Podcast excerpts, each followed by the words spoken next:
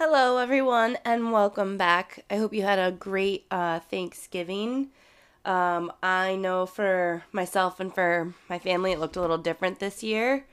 It was uh, our first Thanksgiving without my brother.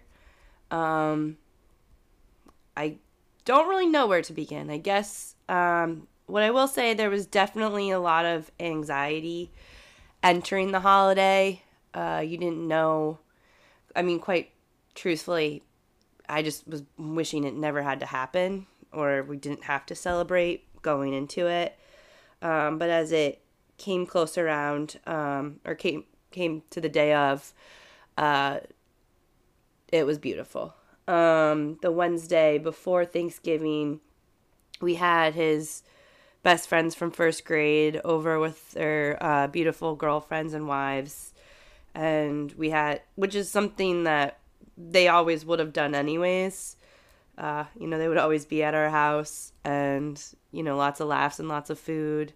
And that's, we still did the same thing. We just knew that there was a big piece missing.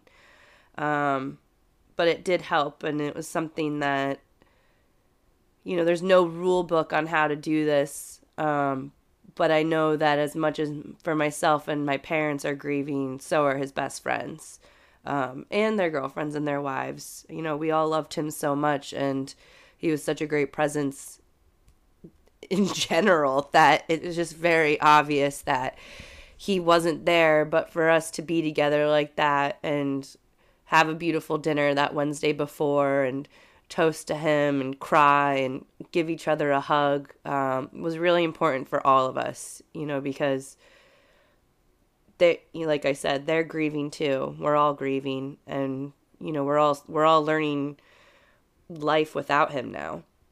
You know, and the next day it was definitely very hard to to go. I'm not going to lie. It was, you know, it was to go to my uncle's house who hosts and him and my aunt always make it beautiful. Um, but it I didn't, you know, I didn't want to get dressed. I didn't want to take my pajamas off. Um, I wanted to stay home, but at the same time, I wasn't going to stay home and make a turkey by myself with my mom and dad. So we did go, and it was really great to see just everyone. And again, they're all grieving too. And we all had to, that was the toughest part. We all had to learn how to have a holiday without him. And it was something that we've done our whole lives. And, you know, to see to see everyone cry, you know, it just shows how it just shows how much the the table leg is missing.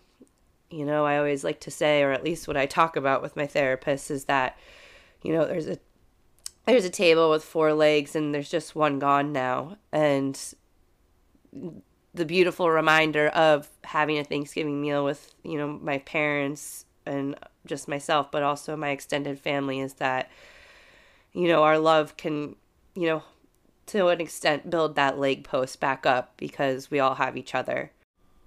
Or if anything, I know that I'll always have loyal followers uh, of this podcast because I can't believe like how much they loved listening to this. And when you listen to this again, thank you because it really means a lot. And this is something that it's such a great outlet for me but just to hear that this is helping them too is just like that's what my goal is of this. I hope that this podcast can reach people obviously and help them in some way shape or form but how much they loved it was like oh wow like your family is going to be your biggest cheerleader. Um, your friends are going to be your biggest cheerleader and that really is what the whole first holiday without him was. It was extremely sad, but it was extremely beautiful. I mean, not only did I see my family, and nor do I regret it, even though I have COVID now.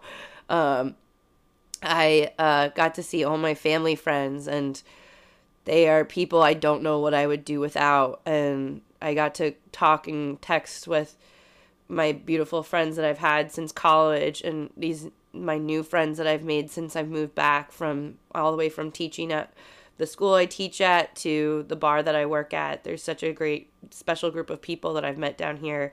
And as sad as I am, and as much as I am dreading going into Christmas now, I will say it was just beautiful to know that I'm starting to feel comfortable talking about this more or trying to share with my loved ones that say you can call me.